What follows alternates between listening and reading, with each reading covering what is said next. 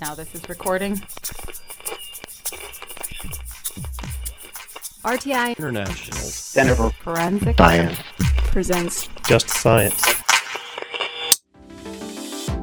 Welcome to Just Science, a podcast for justice professionals and anyone interested in learning more about forensic science, innovative technology, current research, and actionable strategies to improve the criminal justice system.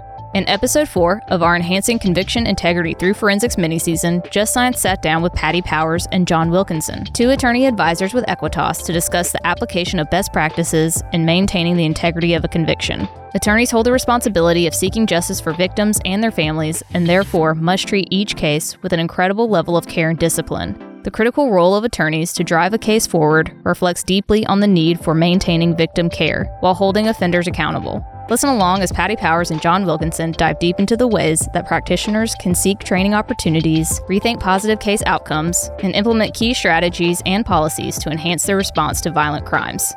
This episode is funded by the Bureau of Justice Assistance. Here's your host, Chris Williams. Hello and welcome to Just Science. I'm your host, Chris Williams.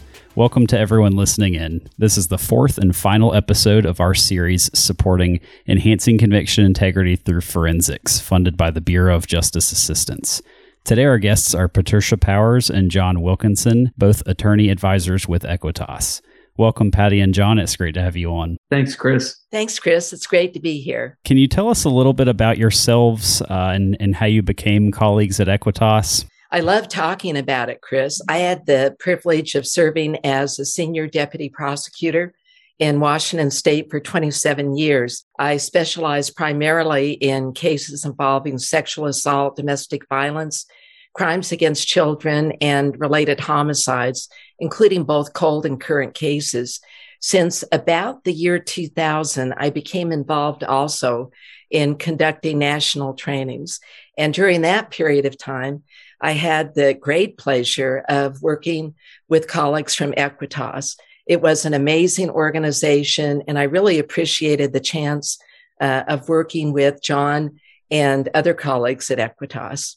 So I uh, too was a prosecutor in uh, Fredericksburg, Virginia, where we're uh, assistant Commonwealth's attorneys, and um, I focused a lot on crimes involving violence against women. So domestic violence, domestic violence homicide, stalking, sexual assault, and I was on our sexual assault response team. And it was sort of that experience that really uh, opened my eyes to how these cases are a little different. And then I did a little bit of training in Fredericksburg and in Virginia, but then sort of got connected with national training and technical assistance providers, and then ultimately got connected with uh, AEquitas and was lucky enough to work with Patti because uh, she is a wealth of knowledge. So my sort of learning experience never ended. It just continues on, and uh, you just learn more and more. And it's and it's been a great experience. Yeah, that's awesome. Uh, I know through my years at RTI International, I've loved working with both of you, most specifically on the Sexual Assault Kit Initiative TTA project. How does the platform that AEquitas has provided you assist practitioners across the country and even some at an international level? You know, we have the opportunity as attorney advisors at AEquitas to receive uh, requests for technical assistance from prosecutors, law enforcement, medical professionals, advocates, and other members of the community. We respond to those requests on a 24 7 basis. It's like being on call at the prosecutor's office when John and I were serving in that capacity.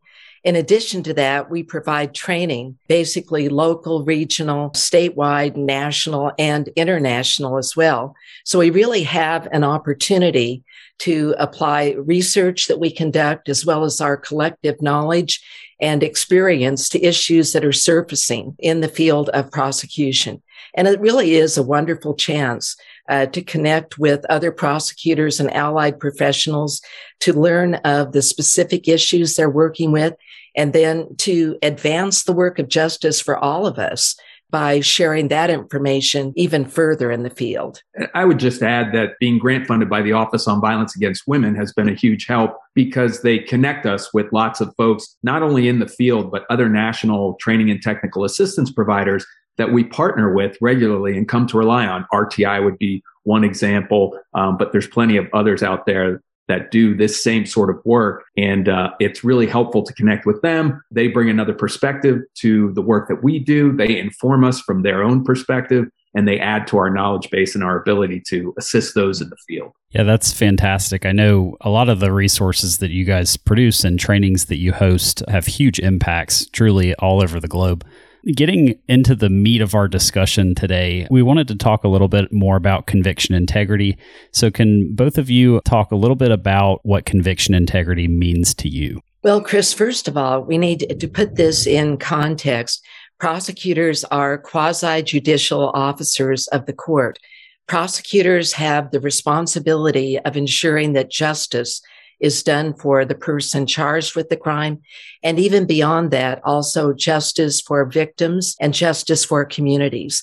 In that process, it's so important that cases are well prepared, that we focus on the law and how the law applies to the case, and that we do all of this work within an ethical framework, always ensuring that we're meeting all of our responsibilities as prosecutors and also working with other professionals, uh, systems based advocates, for example, and making sure that they understand our ethical obligations as well, as well as law enforcement. So it really is a team approach and it requires all of us knowing what our responsibilities are and ensuring that justice is done. And I think that really does lie at the heart of conviction integrity. I agree. And I think you laid it out really well. I think every prosecutor, we're sort of our own individual conviction integrity unit. We follow these rules and we try and do what's right. We try and do the fair thing. Um, but working in collaboration with our allied uh, criminal justice professionals is a huge advantage because uh, it makes us see broader case, the bigger picture, and how the work we do impacts everybody in the criminal justice system. I think a, a really good guide to go by is just professionalism and respect toward all the parties that are involved in this system, from the accused to the victim, other attorneys involved in the process, to law enforcement, to advocates. When we work together in a professional fashion, it improves the process and it ensures that we do the work well and ensure that those uh, convictions do have integrity. There's a lot of legal opinions that often refer to the prosecutor as the most powerful uh, person in the criminal justice system. It doesn't always feel that way when you are a prosecutor, but you do have a lot of power. And with that power comes responsibility. So you do want to partner responsibly with folks so that you do wield that power in a responsible fashion. Thank you both. You both raised several very strong points. One that I specifically grabbed onto, John, was uh, your referencing of a conviction integrity unit, which I know is is one way that folks can apply the concept of conviction integrity, which we've talked about throughout this podcast season.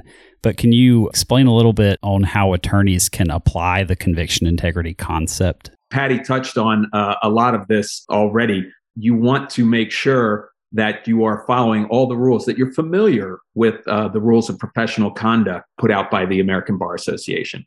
And there is a small number of rules that are specifically targeting the prosecution function. So it's easy to become familiar with those rules and to use those and incorporate them. It's not enough just to know you're trying to do the right thing all the time. There are rules in there that are there because some of these issues become tricky and following those rules, connecting with folks who uh, regularly opine on ethics using case law and attorney general's opinions to guide you. Uh, standards that uh, exist that are out there that guide you can really help us apply this conviction integrity to our everyday work. Partnering with others that do the same work and are guided by similar principles also helps us tremendously. I feel like no one person has all the answers. I have done this now for years. I regularly reach out to Patti for help on different issues, reach out to other prosecutors that we work with, and it's super helpful. So you don't have to know everything yourself. There are lots of resources out there, and you want to take advantage of those resources. They're there for a reason, and you want to look to those to help you in your work. Just to add to John, that's such a great point to make because it really does require a team approach.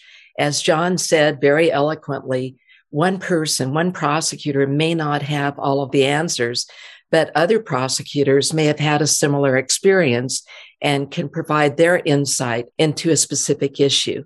It's so important that prosecutors really know well the rules of evidence, are keeping current with applicable case law to their particular case, and are really focused again on that importance of ethical considerations. We want to ensure a solid judgment and verdict, and we want to ensure that our ethical responsibilities are met at all points during our work. What are some key elements that agencies and their allied professionals can implement to assist in, in the implementation of something like conviction integrity? I think it's really important uh, that prosecutors and law enforcement professionals and advocates have cross training so that everyone is essentially on the same page about the ethical responsibilities that a prosecutor has. Uh, what happens when a systems based advocate receives information from a victim or a witness? They have the responsibility of ensuring that the prosecutor has that information and the prosecutor will in turn disclose that information in discovery. So knowing what the responsibilities of each other are can help us really do all of our work to the best of our ability. And for investigators, when they're conducting an investigation, it's in the best interests of justice that it's a complete investigation, looking into all possibilities so that we can ensure that we're presenting the totality of evidence uh, to a jury for their consideration that's a great point, Patti, particularly about investigating the entire case, making sure a thorough investigation was done. It not only supports the fairness of the process and that we're being fair and completely open with the defense, it also protects your case so that you are not suddenly subject to an attack that you didn't even do much of an investigation. So these rules really help in every way possible. It helps me present a better case. It helps me present a case that will uh, withstand uh, scrutiny on appeal as well. And there, again, there's lots of tools out there to assist us in this process. And so we should take advantage of those tools. That partnership with those allied professionals is key. You know, we're deemed to know what the police have done and what the police know. And so the closer we partner with them, then we know that and we're comfortable with that and we can share it. Timeliness in sharing that information is also important. So you know, eventually we're going to share everything with the defense, but we want to do it timely so they have an adequate opportunity to prepare and respond or investigate any of the information that we share with them. So we do need to do that thoroughly. And through those partnerships, we improve our ability to respond appropriately. And I think that's such a great point. And when we think about what we've developed throughout the Conviction Integrity series, we focus a lot on various aspects of forensic evidence DNA, ballistics, blood pattern evidence, just to mention a few. And consulting with experts in these areas can really deepen and enrich a prosecutor's understanding of the evidence and law enforcement's understanding of the evidence and really is going to broaden and even make more effective the investigations that are being conducted. I think that's such another great point and something I've learned from Patti. All the safeguards that say a DNA expert at the lab has to go through. Being familiar with that really helps improve my ability to explain that process to a judge or a jury if it's challenged in some way. They have a ton of requirements that improve the integrity of their work.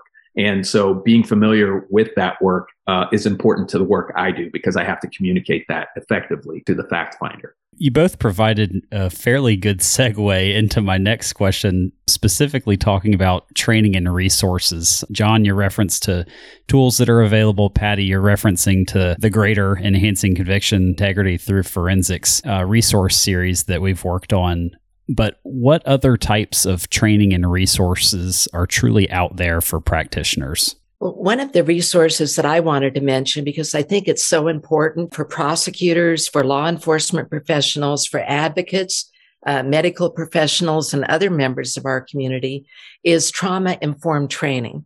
That's so important that our interactions with victims be trauma informed. And by that, I mean developing a, really an intense understanding that a victim has been impacted by trauma, that responses to trauma can be highly variable, although we can identify some commonalities.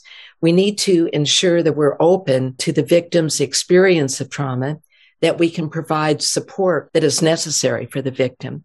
So I think that's a critical aspect of training that underlies so much of what prosecutors, law enforcement professionals, advocates, and medical professionals do. I just think how we do what we do is almost as important as doing it to begin with. And that point that Patti just made about being trauma informed, you know, you could go through a process and get a conviction in a serious crime. But if the process was horrendous for a victim because of how we did our jobs, you know, how much did we achieve there? Uh, maybe we protected uh, someone from a future crime, but boy, that victim uh, went through the ringer. So that kind of training is really important. There's lots of resources out there for creating a conviction integrity unit, or if you're, say, not a large office, then a conviction integrity process so that uh, you may not have the resources to staff an entire unit. There are uh, webinars and uh, written resources. And then folks to talk to. You know, some of the work that Patti and I have talked about that we regularly do is technical assistance, which is where you basically can email or call in and just talk to one of us about whatever your issue might be. And for me, that's a huge advantage because you can always read something and then you think you understand it, but you may not completely understand it. And having that ability to talk to somebody about who's done this, who has experience with it, whether it's one particular model or they've done different things to create a process or a, a unit to make sure that the, there is some something in place to review convictions when there is a, a question about the integrity of that conviction, whatever that might be. So we have some of those resources. The Prosecutor Center for Excellence, RTI, they exist, and you can reach out and read or talk to somebody about those things. In addition to conviction integrity units, uh, we have part of the legal process being appellate work. And persons that are convicted of crimes have the opportunity to appeal those cases to a higher court. And again, we can learn from that. Prosecutors invariably are going to be on top of case law development that's come from litigation in the Court of Appeals. But at the heart of all of our discussion, Chris, I think we're talking about doing it right the first time, ensuring that our work meets the appropriate legal standards, is consistent with the rules of evidence, and is guided at all points in time by ethical considerations. One additional thing that I would regularly do along those lines is every state bar association has an ethics hotline uh, that you can call into anytime you have a question and uh, they'll talk to you about it or they'll point you to opinions or case law or references that address that specific uh, issue. And so I encourage people to always take advantage of those resources because they exist, they're free. Just talk to somebody uh, about whatever your issue might be. That sounds like a fantastic opportunity, John, um, and as well as everything else you all have mentioned so far. But taking it to that next step of knowing that what you're doing to implement this concept of conviction integrity, how can you kind of measure that success? And and by that I mean what are some outcomes that practitioners should be looking for when trying to enhance these processes? Those things are important to follow through on, and you can um, look for outcomes in sort of how your work is going. I, I don't think the outcome is that you always get a conviction, right? But the outcome is that everyone in the process was treated fairly and that the experience wasn't a, a, horrible experience for those that take advantage of the criminal justice system, say a victim, a survivor of some sort of crime, or the family of that crime. So uh, the end goal is that we're trying to achieve justice. And in justice, the process has to be fair, or you're not going to achieve justice. So going throughout that process, I would look for those outcomes that you regularly get some feedback from the people that you are working with in the criminal justice field so it wouldn't just be victims, it would include the courts, it would include the defense bar, it would include the law enforcement folks, but victims as well. You're checking in periodically to see how you're performing and getting quality feedback about that performance. And I think that's a great point. And to follow up with what John is discussing, I think it's so important for prosecutors and allied professionals and even our communities to understand that there may not always be a conviction but there can be justice in the process. And that's what I think is so critical. It is a trauma informed approach to working with victims, allowing victims a full and fair opportunity to be heard. It's presenting evidence to the court or to the jury and allowing others, fact finders, to make a reasonable decision based on the evidence. So the process as well as the outcome is of critical importance. And that's why I think prosecutors and allied professionals working together and understanding the nature of the work that we're doing and who it is we're serving We're serving our jurisdictions. We're serving victims of crime. We're ensuring due process for offenders. And that's important as well. And we're striving for community protection. And that isn't always going to be a conviction, but it's the work leading up to that that can be so powerfully important. Those are great points. Specifically thinking about the outcomes and and knowing how what you're doing is working. But in the instance of something not potentially working, uh, I want to talk about wrongful convictions for a second. Can the two of you touch on how implementing a conviction integrity unit or multidisciplinary case review process can hope to prevent wrongful convictions from occurring? Well, I think it takes us back to our discussion about the necessary components uh, for a verdict for a judgment with integrity. And that's getting it right the first time. It's following the law. It's knowing the rules of evidence and applying those rules of evidence and taking that a step further. I think that case review can be a very important process, obtaining the viewpoints from other professionals to look at these areas and ensuring that we are consistently following the applicable law. Yeah, I agree the case review process really is prevention of wrongful convictions because you do get everyone weighing in, reviewing the evidence from their different perspectives, making sure decisions are evidence based and that you only go forward in those cases that uh, it's appropriate to go forward in. Um, so getting those perspectives is hugely helpful. When I've worked closely with law enforcement and advocates on, say, sexual assault cases on our sexual assault response team, their perspective helped me improve my strategy in the case because they had experience and they had seen these cases over and over again. They could anticipate defenses when I was newer that I didn't have on my radar. And so they specifically would help me with that. They also, I, I, just had time and time again, detectives give me the theme for my case because they highlight a particular piece of evidence that was extremely powerful or that was extremely important to making a connection uh, between this crime and maybe another crime. And so those sorts of things, I think, really do help us prevent wrongful convictions. The, the conviction integrity process is important uh, to review those things to make sure that um, those wrongful convictions don't occur.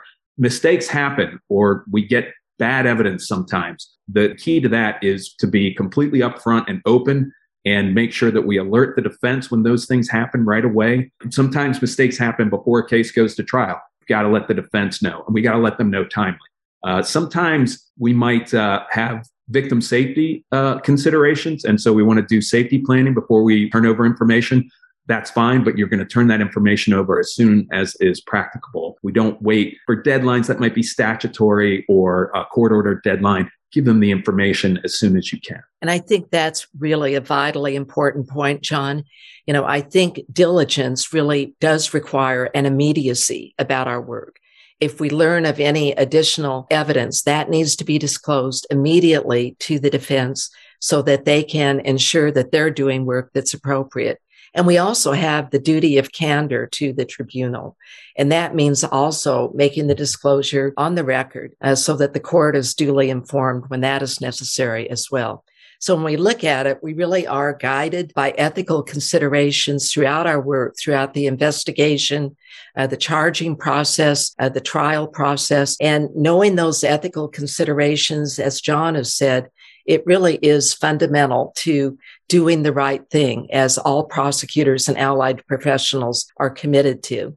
I also just would add that when you do the things that Patti just laid out, you build your reputation in your community as an ethical prosecutor. And that's invaluable uh, with the courts, with the opposing counsel, with law enforcement, with victims, with defendants. And just when you operate that way, you really do build your reputation and that really helps uh, when you're dealing with folks. You're just much more comfortable sharing information uh, with the other individuals, and they know that they can rely on what you're sharing with them. Right. And that's great, John, because ultimately what we're doing, we're ensuring that the public sees the integrity of our work. And that means so much because ultimately these members of the public may also be on our jury. So it's, it's extremely important work uh, that we're describing. I certainly appreciate the thoughts that you guys are, are raising. They're very important ones for sure. One of the themes that has surfaced throughout this podcast series, but also multiple times today. I love the term that you both use allied professionals, talking about law enforcement, prosecution, victim advocates, you know, everyone that's potentially encountering a victim or a survivor throughout this process. And I think that's potentially one of the answers to my next question. But in your professional opinion, what do you two view as a strong first step for an agency to implement some of these best practices we've discussed today? What does that truly look like? I think that's the key. I used to think, oh, that's the key to crimes involving violence against women. It's key to all crimes to work collaboratively with the others that are working on these same crimes who bring their own experience and own perspective and their own knowledge uh, about these crimes. That is tremendously helpful. And that's how we build stronger cases that we can rely on the conviction when it comes because we've gotten all of that perspective. We've worked closely with those individuals. Those individuals will point out issues with cases that I might not see. I point out issues with cases that uh, they may not see. And there's opportunities when we identify those issues to do further investigative work, to do further work to uh, figure out what is the next appropriate step. For me to do uh, legal research on a, a, particular issue, whether it's uh, related to a search warrant or, or some collection of evidence or something along those lines. So, working collaboratively to me is the first step. If you're not already doing that, uh, it doesn't even have to be that formal. But if you regularly meet with and communicate with those allied professionals who do this work regularly, and the key folks are the law enforcement, the advocates, the prosecutors, and medical are the ones that we want, at least at a base, to be working regularly with one another uh, and going over these cases. That's going to really improve your ability to bring good, solid cases to court that are going to withstand scrutiny on uh, appeal. And I think it really begins with a commitment to the work of justice. And that kind of commitment that we bring to the work of justice requires our communication. That means prosecutors talking with investigators about ongoing efforts to investigate. It means learning from other professionals, medical professionals, professionals in the advocacy community, enriching the understanding that we have about every aspect of our case. And the bottom line is it really does take a team. The crimes that we're committed to work on, they don't just have the dimensions of legal issues or law enforcement uh, challenges or responses to trauma, but it's all of these components and more. And so when we look at it, it takes all of us doing our best possible work, but doing it as a team. That's how we advance cases to justice just to add to what Patti said, you know, some education about what other allied criminal professionals are doing comes just from working closely with them. But there's also the opportunity to specifically have education sessions and to talk about the different duties and obligations that you have. I work closely with police all the time, and I thought I knew everything that they do. Uh, but when I attended a cross training with a police officer and we were paired specifically with police officers, I learned some more things that I thought I knew, but I didn't know. Uh, so having those opportunities to engage in education of your team, uh, where each participant in the team is able to talk about what they do, what their responsibilities are, what they see in these crimes, uh, what they can share and what they cannot share is super helpful. And uh, it just advances the whole process. Very well said points that you two are making. Just wanted to know what's next for each of you. Is there anything specific coming up that you're excited about? Any future projects, events, or resources that you guys are working on? I'll start off because I really am excited. I'm excited about the forthcoming webinars that we have in our Conviction Integrity series. Coming up is going to be Achieving Justice at Trial, direct examination of witnesses to violent crimes. We're going to include a discussion about 404B witnesses as well, which is so important to serial rape prosecutions. We're working on some other resources uh, having to do with blood pattern evidence as well as crime scene analysis. And so potentially that could really be beneficial uh, to prosecutors and other professionals. One other thing that I would add is every day uh, at AEquitas is an amazing opportunity uh, to communicate with other professionals, to learn from them, and to apply our collective experience and research to issues that are coming from the field. It's all good. That's great. And um, so, things I'm excited about pretty soon We'll be doing a presentation on preparing with an expert on fingerprint evidence to be ready to go on those cases. Fingerprint evidence, I think a lot of people think, oh, that's old school, that's been around for a long time. There's new challenges all the time, and preparing closely with those experts is going to be invaluable. I'm also working a lot on digital evidence it, through uh, another project here at AEquitas. We look at uh, prosecutors' duty to collect preserve and introduce digital evidence in their cases and how we can do that safely and continue to improve the body of law surrounding digital evidence, which means educating your judge about digital evidence in a way that makes sure that the judge's opinions are sound when it comes to digital evidence. So that's another aspect that is involved in virtually every case that we have now. Uh, there's something on a cell phone, there's something in an email, something like that. So digital evidence is a is another one that I'm excited to focus on. We're running near the end of our time together, though, but uh, wanted to offer one more opportunity for each of you to provide final thoughts. Uh, anything you'd like to share with our listeners before we wrap up the episode today?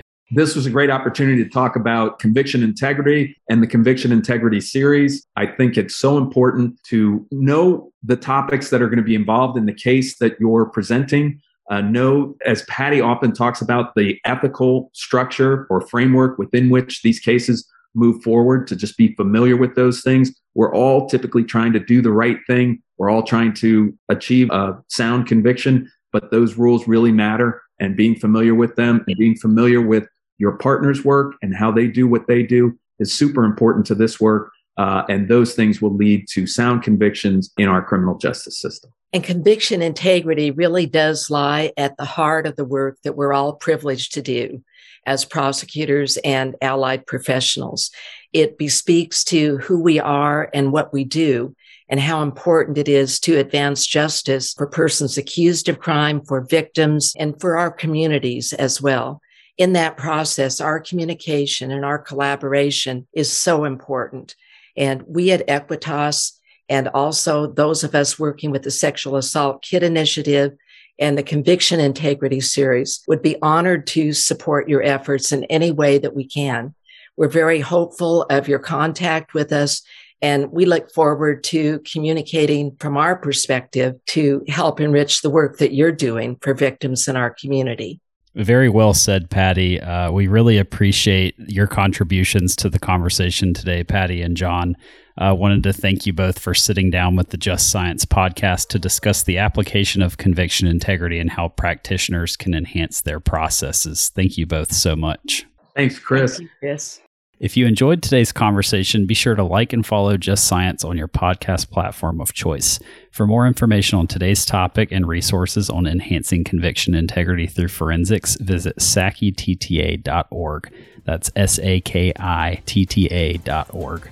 I'm Chris Williams, and this has been another episode of Just Science. This episode concludes our Enhancing Conviction Integrity Through Forensics mini season. Stay tuned for future episodes of Just Science. This project was supported by grant number 2019 MU BX K011, awarded by the Bureau of Justice Assistance. The Bureau of Justice Assistance is a component of the U.S. Department of Justice's Office of Justice Programs, which also includes the Bureau of Justice Statistics, the National Institute of Justice, the Office of Juvenile Justice and Delinquency Prevention, the Office for Victims of Crime, and the SMART Office. Points of views or opinions in this document are not those of the author and do not necessarily represent the official position or policies of the U.S. Department of Justice.